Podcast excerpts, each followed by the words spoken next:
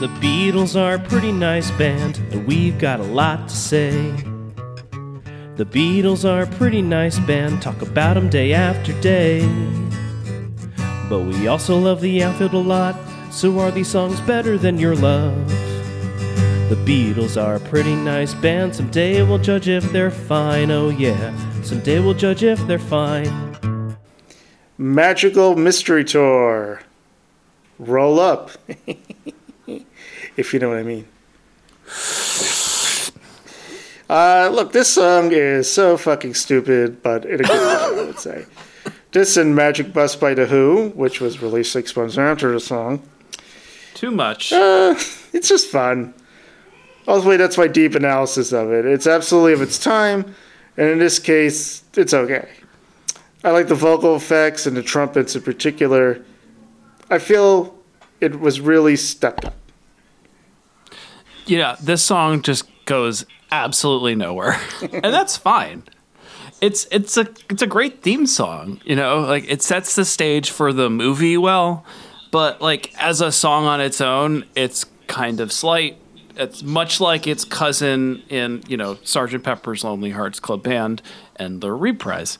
Um, I really do enjoy enjoy John's. I don't know if you'd call it background vocals or whatever, but he he's singing the hook, mm-hmm. and I love it. It's a great hook. Again, I think of this more as just a theme song than really just a, mm-hmm. I don't know, a track. I don't know how to put that. Yeah, I, I, I understand. Uh, this was recorded just four days after the Sgt. Pepper album was completed. Uh, Which again, mm-hmm. got, b- boys, enjoy enjoy some time off. I know, honestly. The song was Paul McCartney's attempt to maintain momentum with, within the Beatles and to give them a new direction and sense of purpose. Who needs meditation and the Maharishi when you just write uh, theme songs?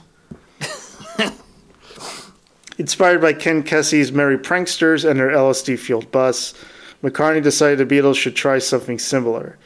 He devised a rough concept for the new project, which would involve the group traveling around the England in their own coach, filming whatever took place. The resulting TV film was a mess and critically panned, though the soundtrack double EP was a bestseller. Um, part of the problem with it was it was uh, aired originally by the BBC on Boxing Day, 1967, in black and white. Uh, and, uh, you know, it was intended to be shown in beautiful color. That didn't help. Why was it shown in black and white? I don't know. Feels like a mistake. It feels like they were Someone someone screwed up. somebody screwed up the transmission. Some maybe some people at the BBC were still mad at them for using curse words like knickers and uh, "I love to turn you on," you know, stuff like that. But wasn't there famously like like a like a naked woman in Magical Mystery Tour? I've never seen the film. I have to admit. I saw it once a long time ago, so I don't. I remember bits and pieces. Um, you could watch the music videos for the songs from Magical Mystery Tour online on YouTube, and that those are in the movie. okay. I don't remember the the uh, the naked lady. Maybe that's in the director's cut. I don't know if that aired on the BBC. yeah. I, I do- that reminds me of Monty Python's Flying Circus. Occasionally there'd be female nudity, and it's funny because it would be on PBS at midnight. I would be watching it as a, uh, a late teen. Like, whoa, hey. Whoa. Hey. Thank you, public broadcasting. Um, and yeah, it was it was the first time really the Beatles were, you know, critically panned for their art. You know, um, you know, like John Lennon's Jesus comments. You know, they got a lot of backlash, but they never had a critical uh, bashing like this.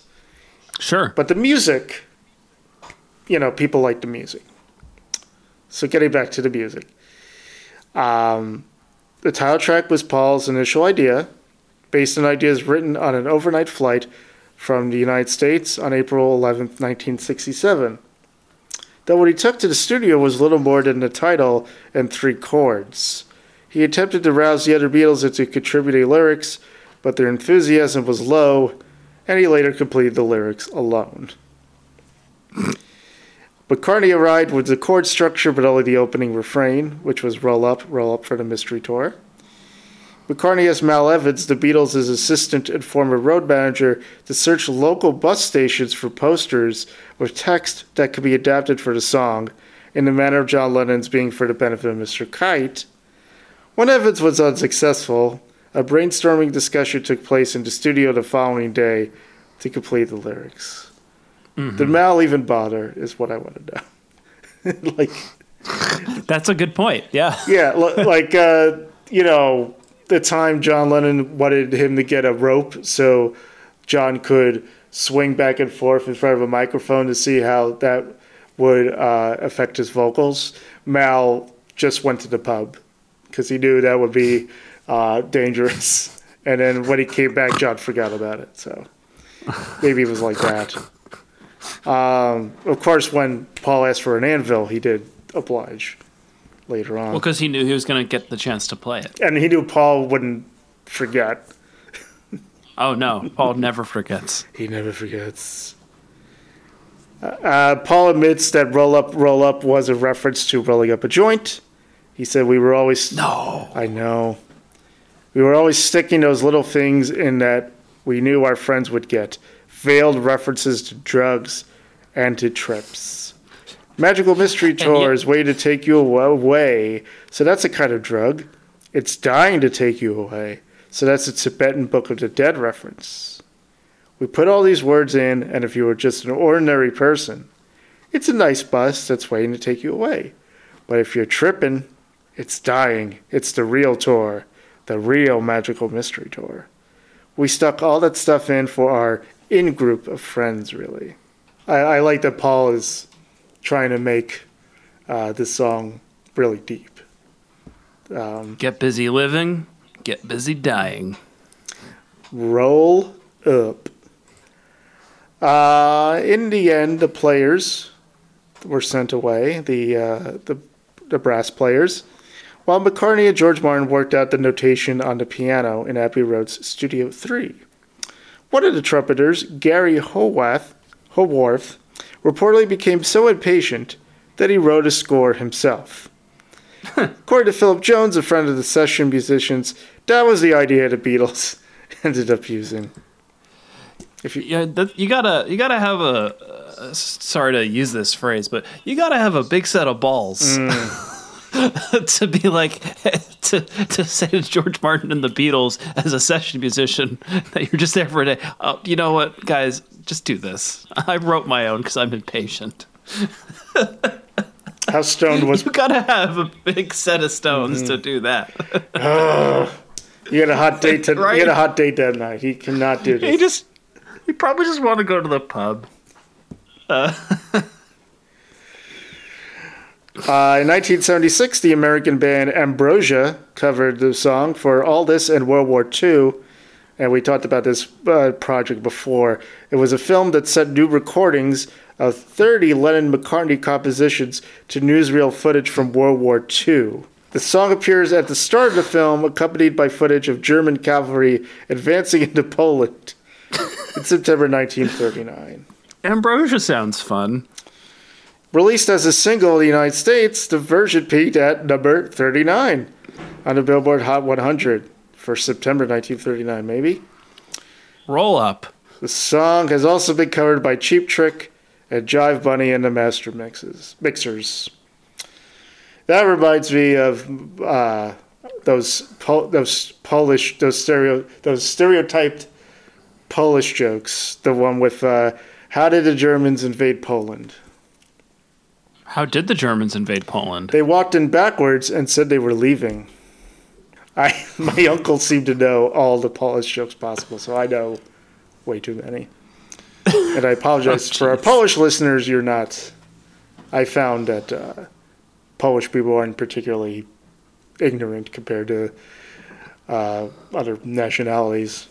In fact, Americans seem the most ignorant, quite frankly. I would say, yeah, Yeah. yeah. Love count none.